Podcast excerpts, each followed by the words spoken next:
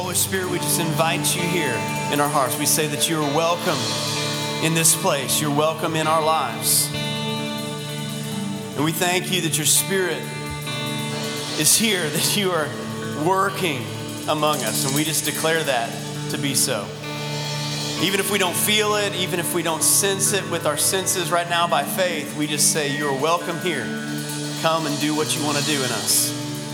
And I pray for mindsets to change today, for revelation to happen, for courses to be corrected, and for you to be seen and lifted high. And we pray that in your name. Amen. Amen. Come on, let's give Jesus some praise and then we'll grab a seat. Amen. Go ahead and grab a seat. So good to worship together. It's so good to be in what we call the house of the Lord, even though this is just a, an industrial building. But when his people come together, it becomes a place of the gathered community of believers, and it's, it's an awesome thing to see that happen. Uh, we are in our series called Top 10, and we're going through these 10 commandments uh, that you know, not as a checklist, like if we could somehow do these, we'd be right with God, but is there an invitation for us to draw closer to Jesus as a result to looking at these principles that have been set forth? And, and there is. And so we've gone through several of these, and we've come all the way to the eighth commandment, which is found in Exodus chapter 20 and verse 15. Very short, four words. It just simply says, You shall not steal. Like, wouldn't you like to have my job right now? It's like, you gotta just, again, don't do that and we're good, right? But I think there's so much more to this when we look at this and we invite the Holy Spirit to come into this uh, the, and breathe through the Word of God, that there's so much more, even on the surface, when we open up our hearts to what God wants to speak, even through something like this. And so I think a lot of us would just answer right out of the gate and say, Well, you know, I haven't robbed anybody lately. so maybe I'm good here. I haven't, you know, broken into somebody's house or anything like that. And so I don't know how this really applies to me. Uh, but maybe, maybe you've had this experience that I've had, and many of you guys have probably had this where you walk into a store, you go around, you, you look for what you're trying to find, you can't find what you're looking for, and you start to walk out, and then you have that thought like, I didn't buy anything. Everyone thinks I'm, what am I doing here? Just act natural as I walk out of this place because I did nothing wrong. And so you try to act natural. Do I put my hands in my pockets? Do I take them out? Do I let them see that I have nothing in my hands? You know, and and so like you kind of have that thought. At least I have that thought. Maybe maybe I'm the only one. Uh, but let me ask a different question. How many of you guys have ever had something stolen from you before? Has anybody ever had something stolen? Almost everybody. It was the same last night. Almost everybody's had something stolen from them. And so we're touched by this, even in small ways. For me, I remember when I was a, just a kid, I don't know, I was probably 11 years old or so, and I remember one of my friends asked to borrow, I think it was 75 cents from me. And 75 cents when you're a kid, I mean, you guys know that might as well be a million dollars, right? I mean, it was 75 cents, but I wanted to be a, a, good friend, and, and so I let him borrow the 75 cents. A couple days later, came back. He was supposed to pay me back. I went back and I said, Hey, you, you owe me the 75 cents. And he kind of with a half smirk on his face, say, What are you talking about?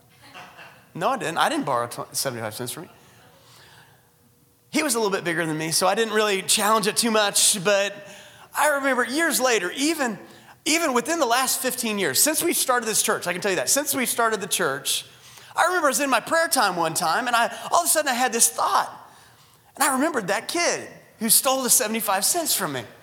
And I realized I am still offended and bitter over that kid from when I was 11 years old over 75 cents. And I had to, have, I had to go into a repentance session and to forgive and to go through this whole process because I had no idea how much that stuck with me. How many of you guys know sometimes little things can stick with you, right? So a lot of us have been touched by this, but I want to ask the question right out of the gate here why do we steal? Why do even, you know, what's the motivation? And I, have come up with just two reasons. You may come up with more, but the, the reasons I believe that people actually do steal is number one, because of greed, which means that we have this mindset that there's never enough, like nothing's ever going to satisfy us. And so people do that. I remember uh, hearing a story a long time ago about John D. Rockefeller. How many of you guys heard John D. Rockefeller? He was one of the wealthiest men who've ever lived. And I mean, built an empire in the 1800s. And, and the story goes that a reporter came and asked him one time, they said, How much money is it going to take to make you happy? And John Rockefeller looked back and said this He said, just a little bit more. Just a little bit more. Eventually, he gave a ton away and all that type of stuff, but that's the mindset that it's just a little bit more that's going to make me happy. And some of us think, yeah, that's what rich people do. Like they're, they're greedy and it's just a little bit more. But how many of you guys know that, that what we would consider poor people can sometimes be more greedy than rich people at times. I mean, how many get rich quick schemes are there out there to try to get rich and take you from being poor to having a lot? They're marketed to people who don't have anything. And so, this idea of greed is like that there's never enough, and it can drive us to try to take more than what we have in whatever form. The second reason would be lack.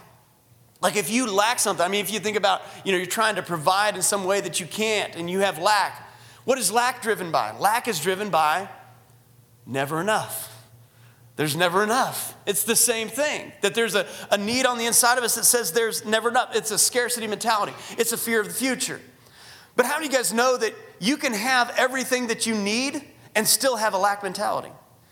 You can have everything that you need materially and still have a poverty mentality. How many of you guys, let me, let me just put it this way. How many of you guys have ever worried about paying the bills while you had money in the bank?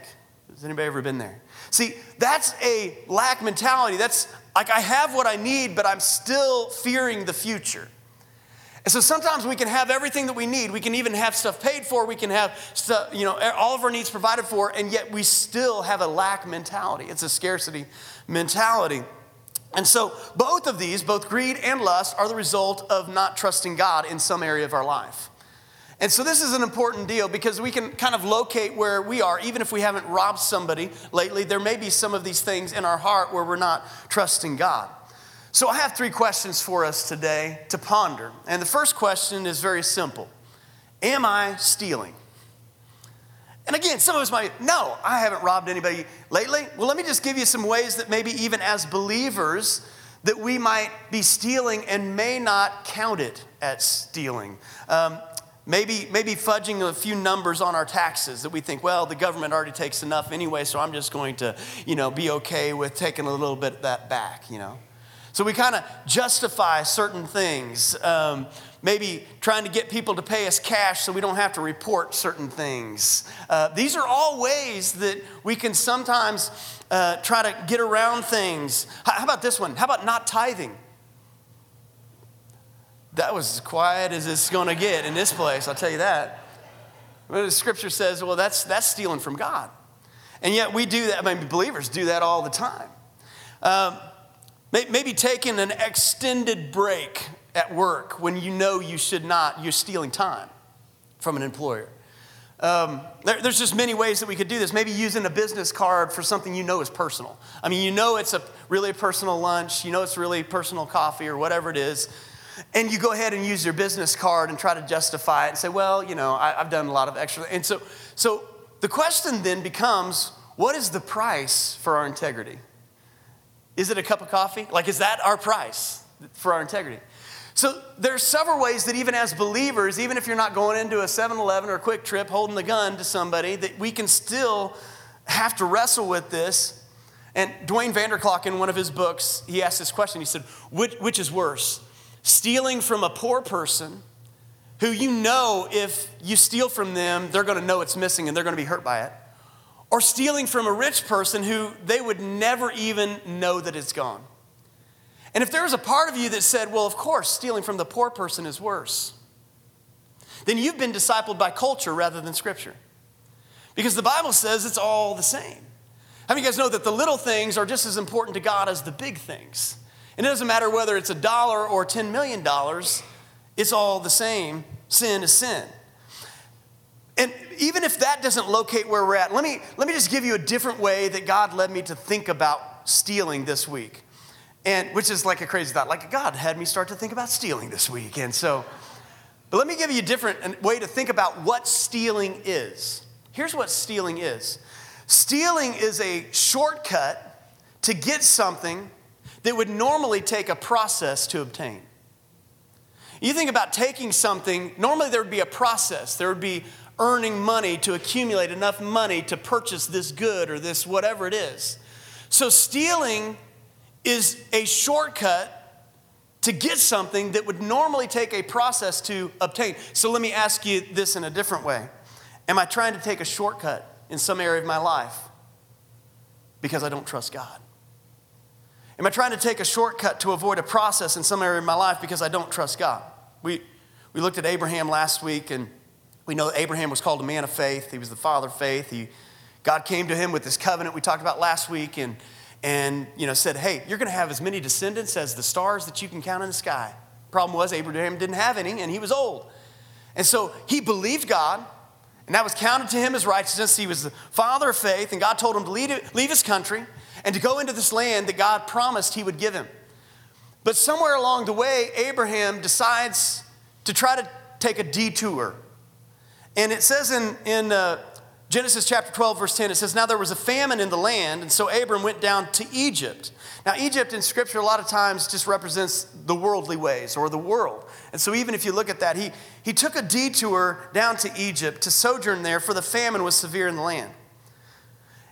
And, and what Abraham thought was going to be a shortcut, or eventually turned into a detour, what he thought was going to be a shortcut around the famine turned into this detour that we see in verse 11. It says, When he was about to enter Egypt, he said to Sarai, his wife, He says, I know that you're a beautiful woman, beautiful in appearance. And when the Egyptians see you, they'll say, Hey, this is his wife. And then they will kill me, but they will let you live. I want you to see what's happening there. Abraham started to already doubt the promise that God just made to him.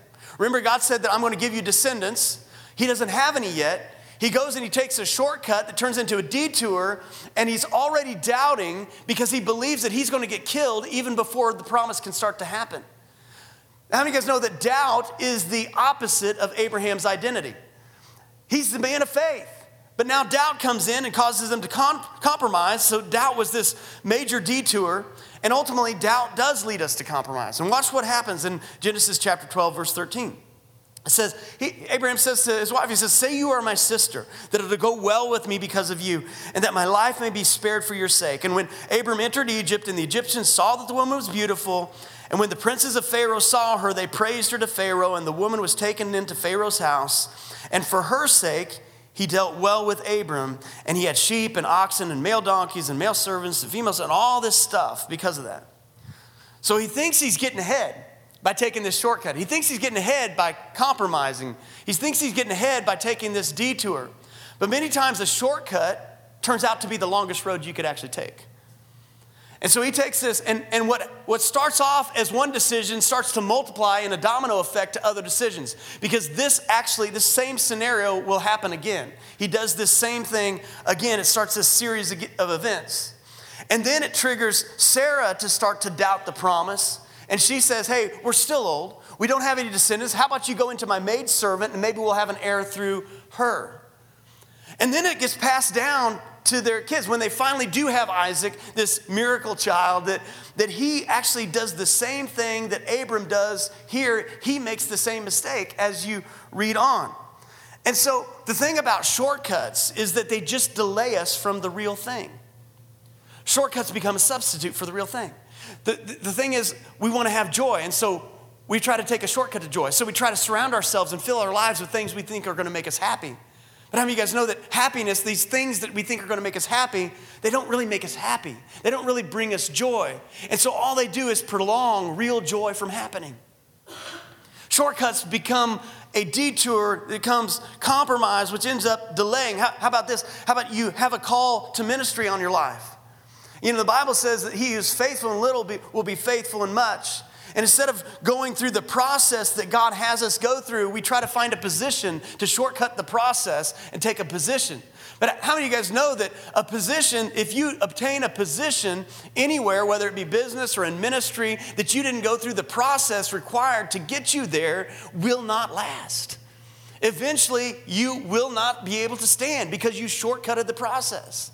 And so the shortcut becomes a substitute. Now, why do these things happen? Why did it happen for Abraham? Let's look back for Abraham. It says what? It says there was a famine in the land. And because of a famine, he went on a detour, tried to take a shortcut that led to compromise. Why do these things happen in our life? Because of a spiritual famine in our life. Somewhere there's a famine. Somewhere we have not been re- feeding the right things in our life. And so we try to shortcut the process. Here's what's interesting. After all of this, Abraham ends up right back where he started at the beginning.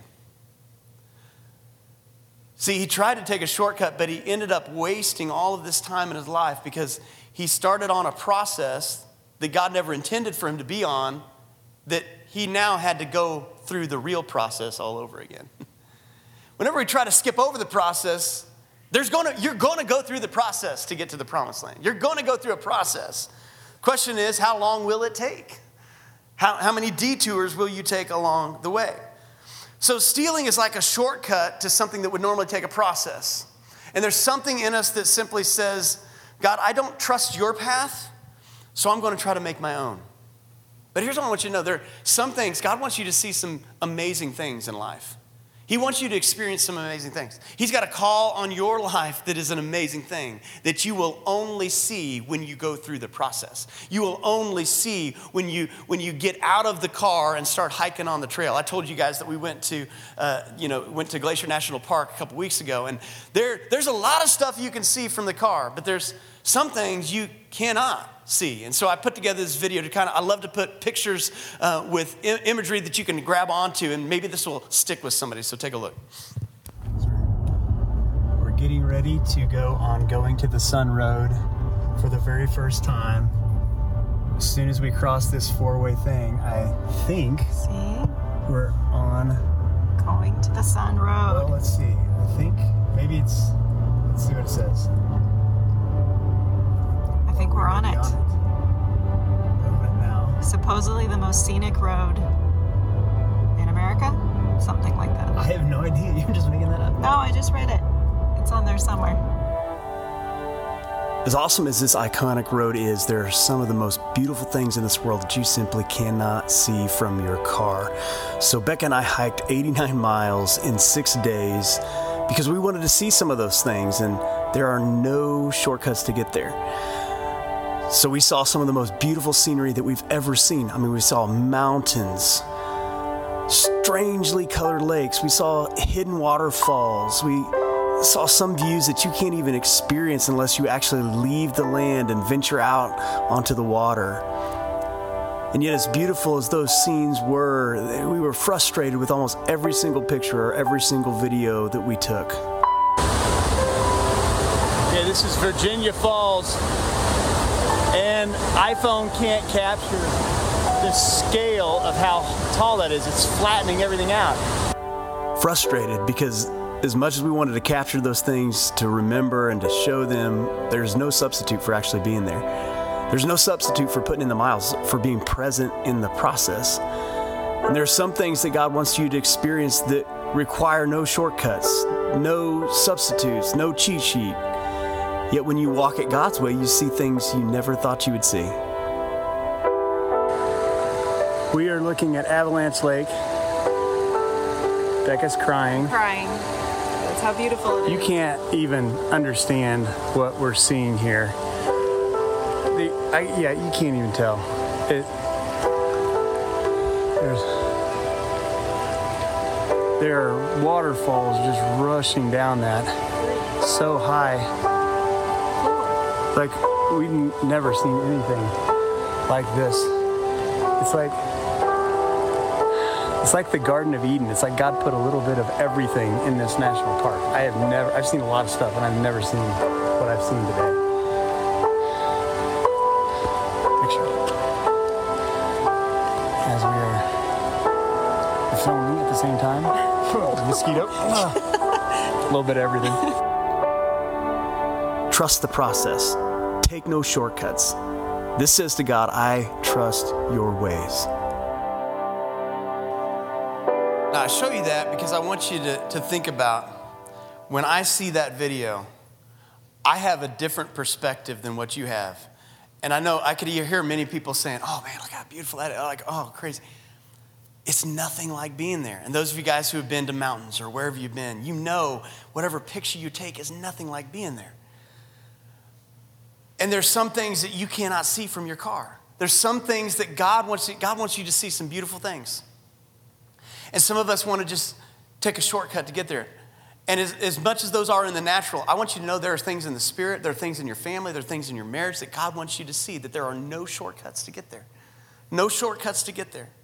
So, am I stealing? Am I trying to take a shortcut to try to do something that would normally take a process? Number, number two, question number two, it may sound a little bit strange when we're talking about stealing, but here it is Am I a giver?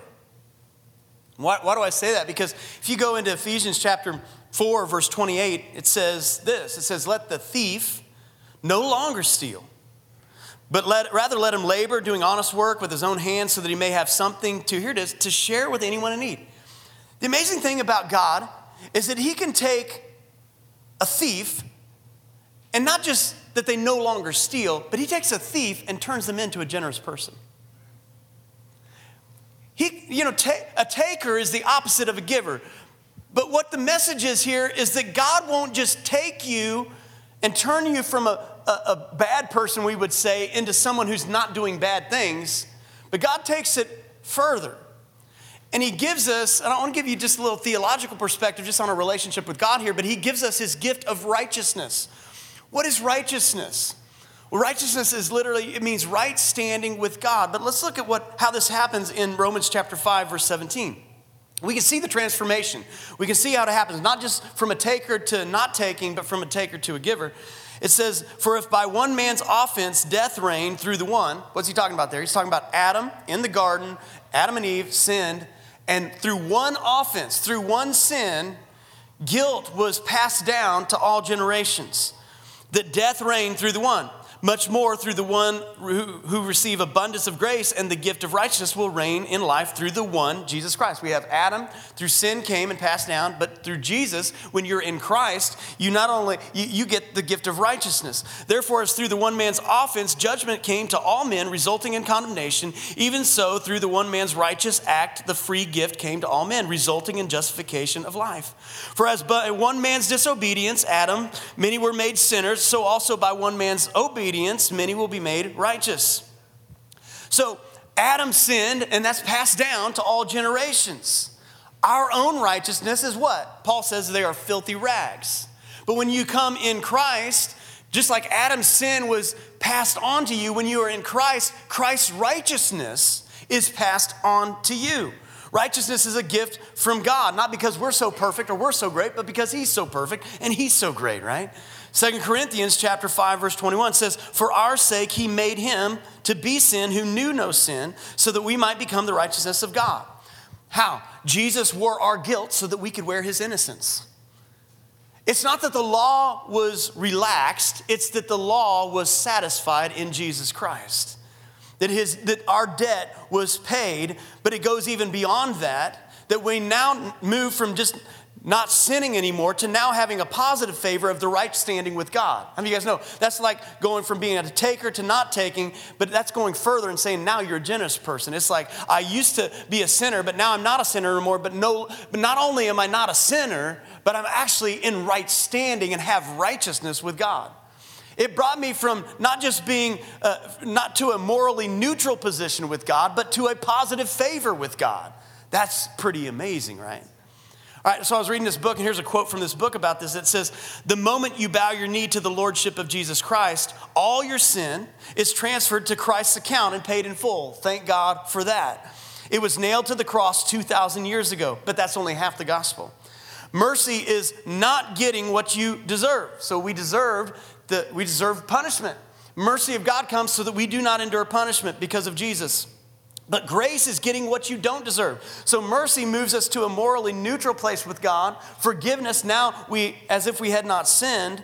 But then it says that the, the righteousness of Christ, that everything you've done wrong is now forgiven and forgotten, and everything, watch this, everything Christ did right, his righteousness is transferred to your account, and God calls it even. So God takes us not just from bad to morally neutral, but He takes us from, from sinner over to saint. Not based on our merit, but based on His righteousness. That's pretty amazing. That's really amazing. And so righteousness goes to this further level. That, that's what repentance is all about. Repentance is not just, I'm going this way and I'm going to stop going this way. Repentance is, I'm going this way and now I'm going to turn and go another way. I'm going to change my mindset and how I think about things of God. So, this is what God can do. See, some of us have limited God. We say, well, this is the way I'm always going to be. Have you ever had that thought? Like, this is the way I'm always going to be. This is the way I'm wired. This is my personality. This is just the way things are. All, all my life, I've been what some might call a challenger. Now, some might call it challenging, but I, it's, it's a challenger. Like where I've always felt like, I mean, I would, even as a kid, I'd like, I got to challenge that. Like, that doesn't feel right. I'm to challenge that. I'm to challenge that. And as a youth pastor, young minister, I'm to challenge that. And God used me in many ways to challenge things that other people wouldn't challenge. And that's fine. I've always known that kind of about how God has used me and about my personality and kind of how I'm wired. And, and there's nothing wrong with that if used well which it isn't always used well, but there's nothing wrong with that if used well. But while we were on this trip, somewhere around this trip as our 25th anniversary trip, God began to deal with me a little bit. He says, You've kind of been a Paul all your life. And Paul, if you look at his letters, I mean, he would challenge. I mean, challenge the Corinthians. He would, he would have to correct and to challenge. He says, You've always been a Paul. But what I want to do in you is I want to add to you, I want to add a Barnabas to you. Now, if you don't know Barnabas, Barnabas' name, his name literally means Mr. Encouragement. That's the, the way I translate it. It means Mr. Encouragement. And I can tell you, challenging things flows easy out of me. Like, I don't have to work at it, I don't have to think about it, right? It just kind of happens. And I, and I mean a, a, godly way to use that, okay? I don't have to wor- worry about how to do that.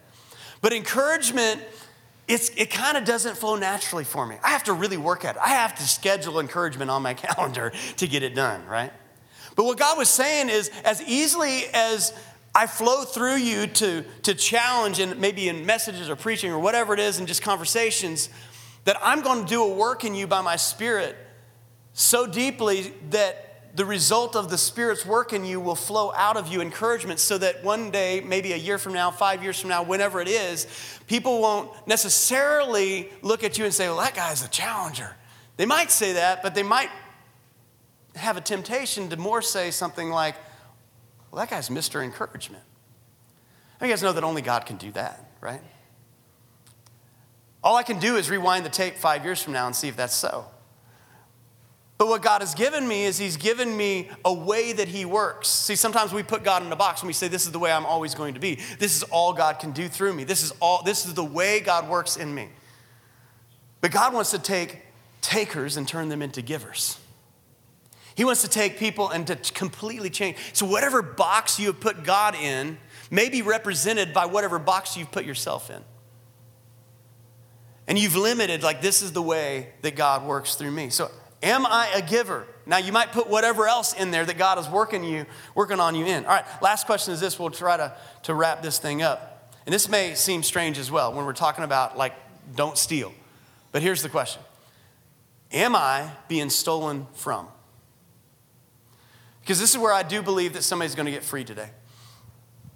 John chapter 10, verse 10 says, The thief comes only to steal and to kill and to destroy. I came that they might have life and have it abundantly. Some of you guys know that the enemy comes to steal. He wants to steal from you, he wants to steal God's purposes in you. He wants to steal your hope. He wants to steal your joy. He wants to steal the process away from you that God is working in your life. He comes to try to do that. And here's what I want you to understand. This is what I felt impressed as I was preparing this week that some of us are surrendering our fight. We stopped fighting. We've just allowed the enemy to gain territory in our life. We've allowed him to trespass. That's his job, that's what he's trying to do. But that's what we've done. Now, we talked about Abraham last week and we talked about Jacob last week. Let's go back to Jacob. Jacob's the grandson of Abraham. And he had a brother, he had a twin brother named Esau. This is one of the famous stories of Jacob and Esau. They were quite different. I mean, Jacob is like, I mean, Esau's like this hunter guy, like this outdoorsman. He's all hairy, he stinks. He, I mean, he's just, he's just outside all the time. That's what he does. Jacob is more like that office cubicle guy, you know? I mean, he's like inside, indoors, probably doesn't have a tan, you know, he's just, he's, they're vastly different. They have different perspectives on life. Genesis chapter 25, verse 29. Once when Jacob was cooking some stew, Esau came in from the field and he was exhausted. And Esau said to Jacob, Let me eat some of that red stew, for I'm exhausted. Therefore, his name was called Edom. And uh, Jacob said, Well, sell me your birthright now.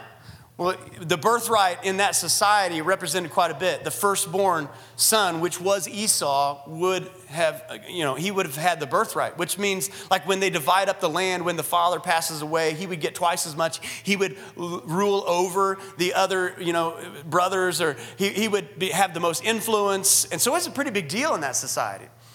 And so Jacob is pretty audacious here to say, I got a bowl of soup. Uh, you got to wonder if he's like, you know, half kidding around, and then he sees how serious Esau is about this, and he starts getting this idea. says, Sell me your birthright now. And Esau said, I'm about to die. If I die, what good is my birthright?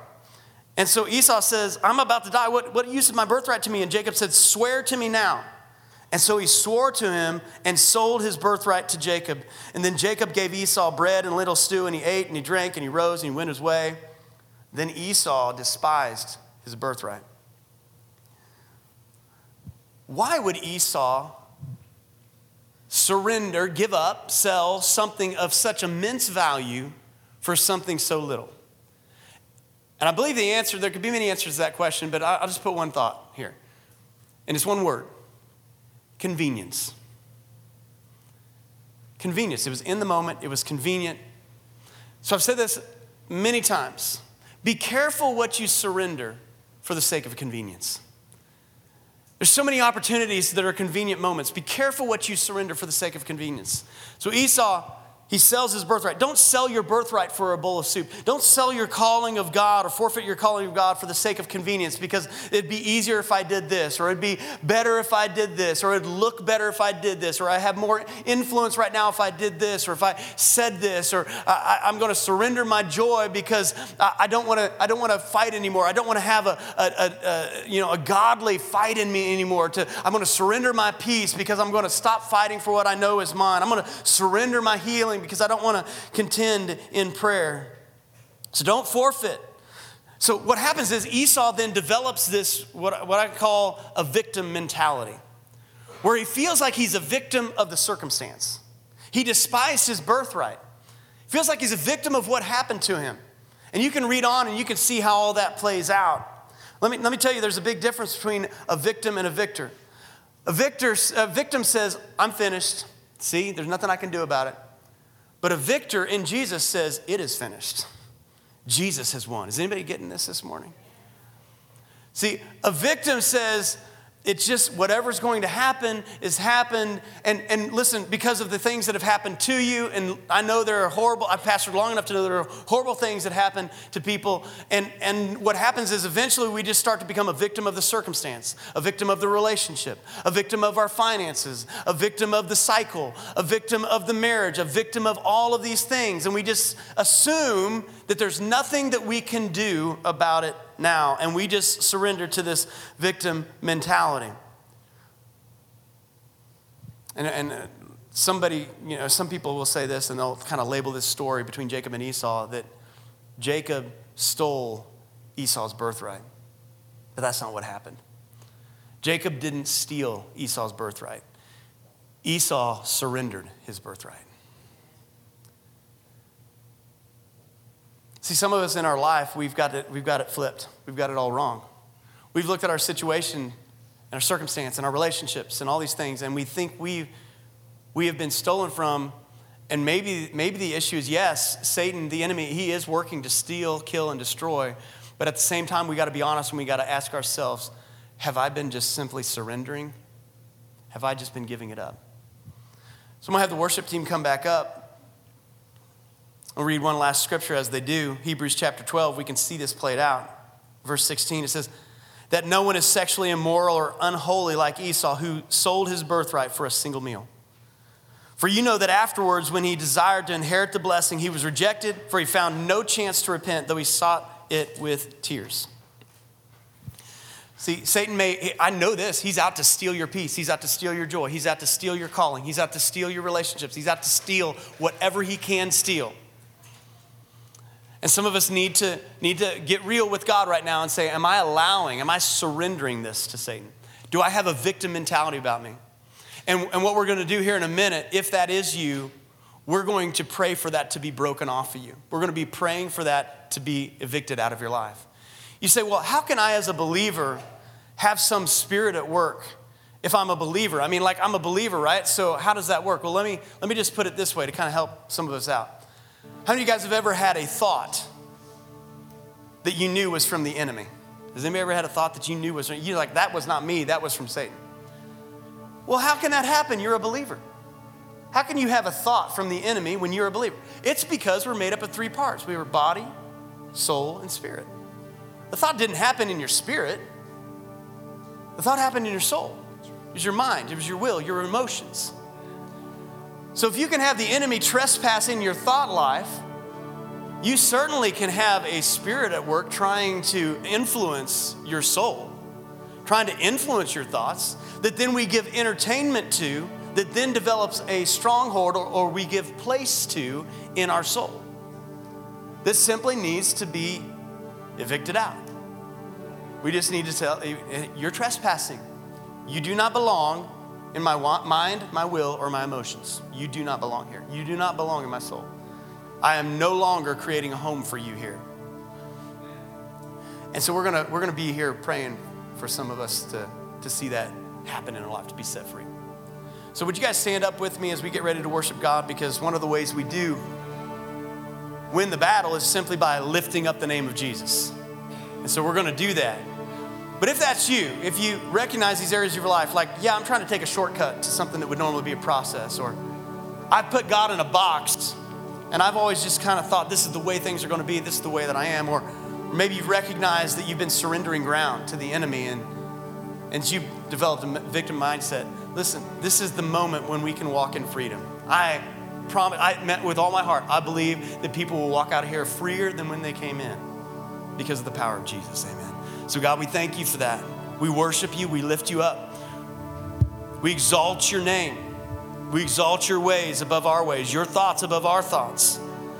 And Lord, we just surrender our thought to you, not to the enemy, but to you, to your ways, what you think, how you act, how you go. We say we are following you, not after our feelings, not after the circumstances, not after the enemy's ways, but we follow you.